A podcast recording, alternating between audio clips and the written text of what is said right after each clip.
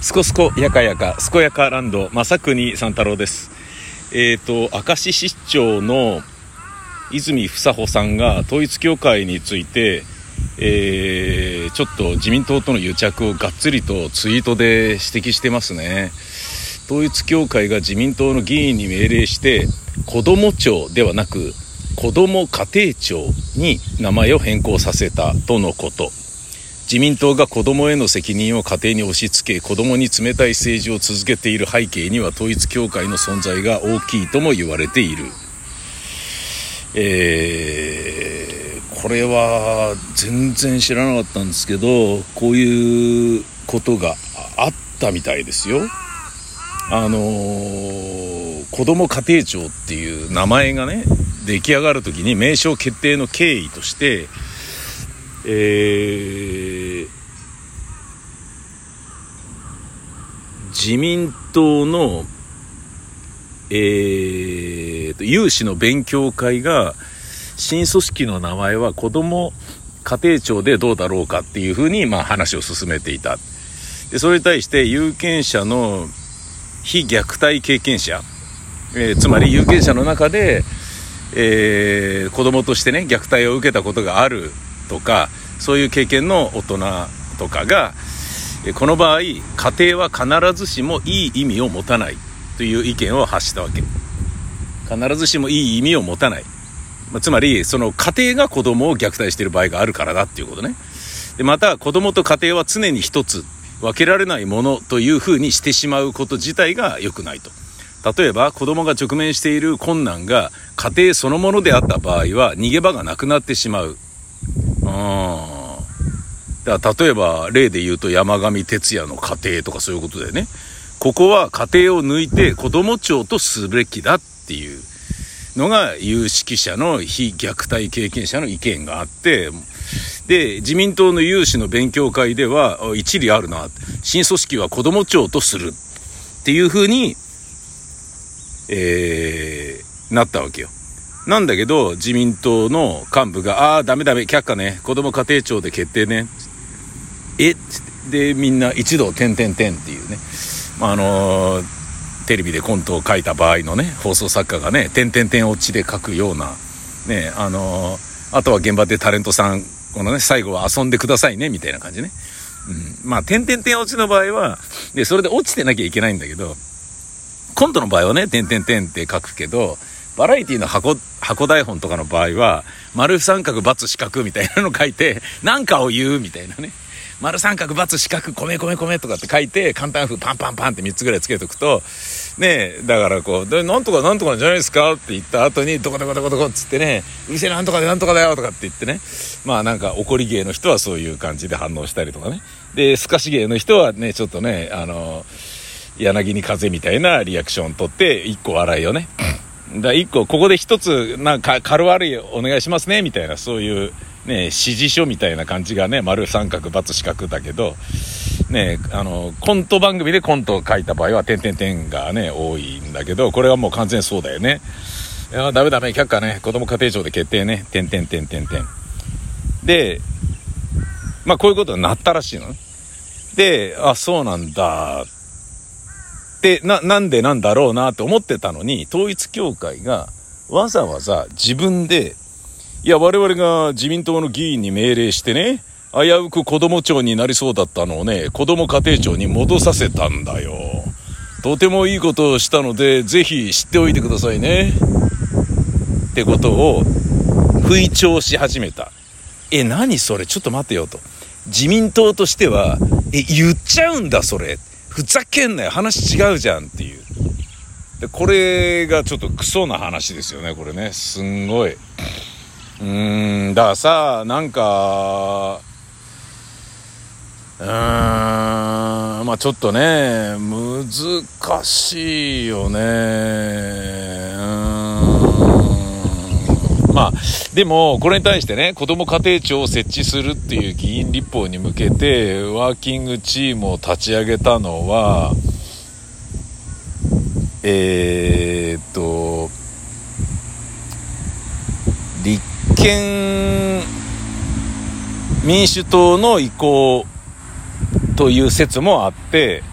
で統一教会が立憲民主に行ったのかみたいなあの要素もあるらしいんだけどっていうまあなんだかなっていう話ですよ要は。うん、でねこうなってくるとさ統一教会の、えー、問題がねあのー、どんどんクローズアップされそうになってるけど多分されないじゃないですか。なぜなら政府がね自民党が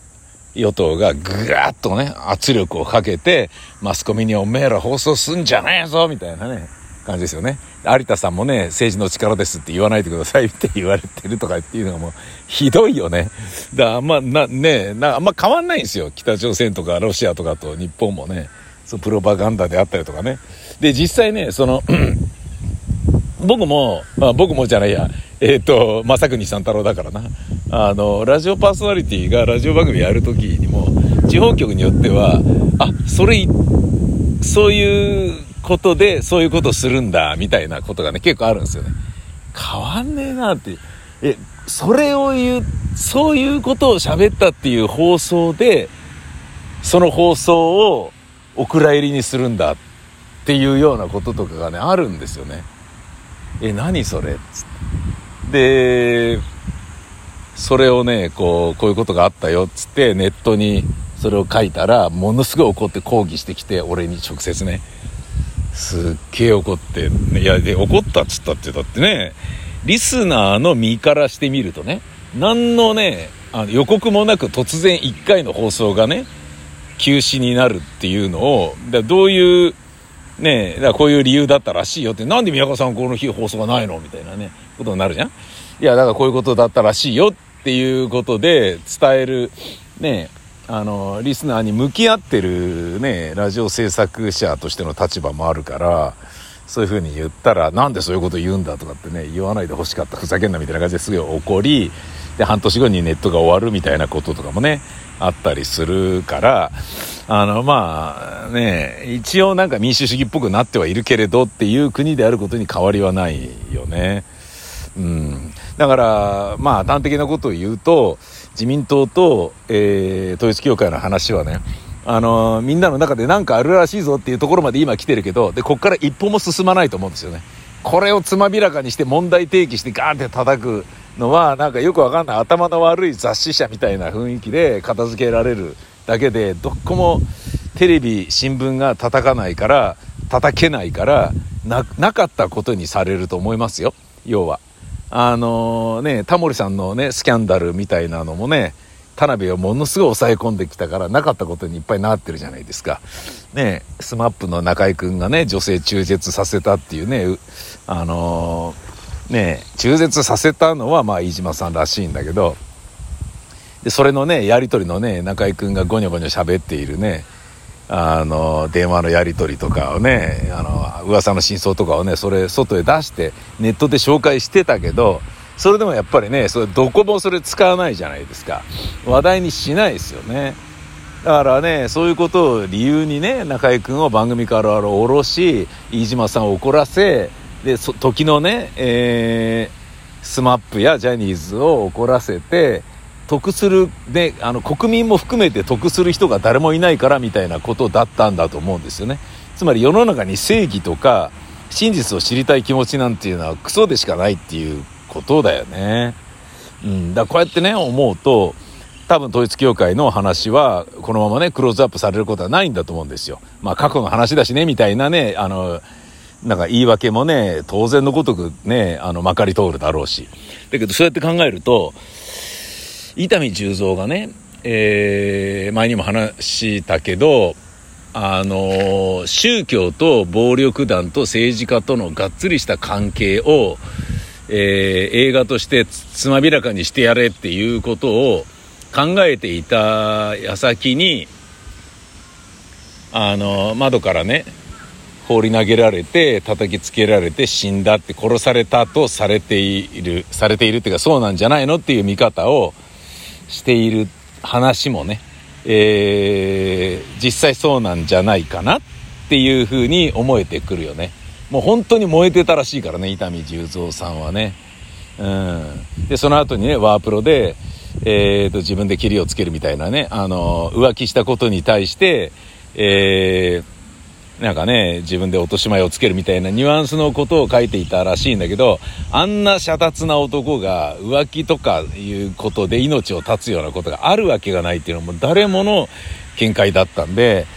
ねあれもね、殺されちゃったのかな、みたいなね。まあだから、そういうね、殺されたくないわけだから、誰もこれから統一教会のことは取り上げないんじゃないのっていう風に思っとけばいいのかな。え、何？俺の頭の上にすごい、なんか、スズメがいっぱいいるんだけど、何これ？何これ？何？怖いんだけど、怖いんだけど、何これ？え何これ？何？えすっげえ怖い。うわ、びっくりした。俺に集まってたわけじゃなかった。すごい自意識過剰。遠くへ行った。ああびっくりした。アルフレッド・ヒッチコクの鳥みたいな感じだったよ。ほんじゃまたですさいなら。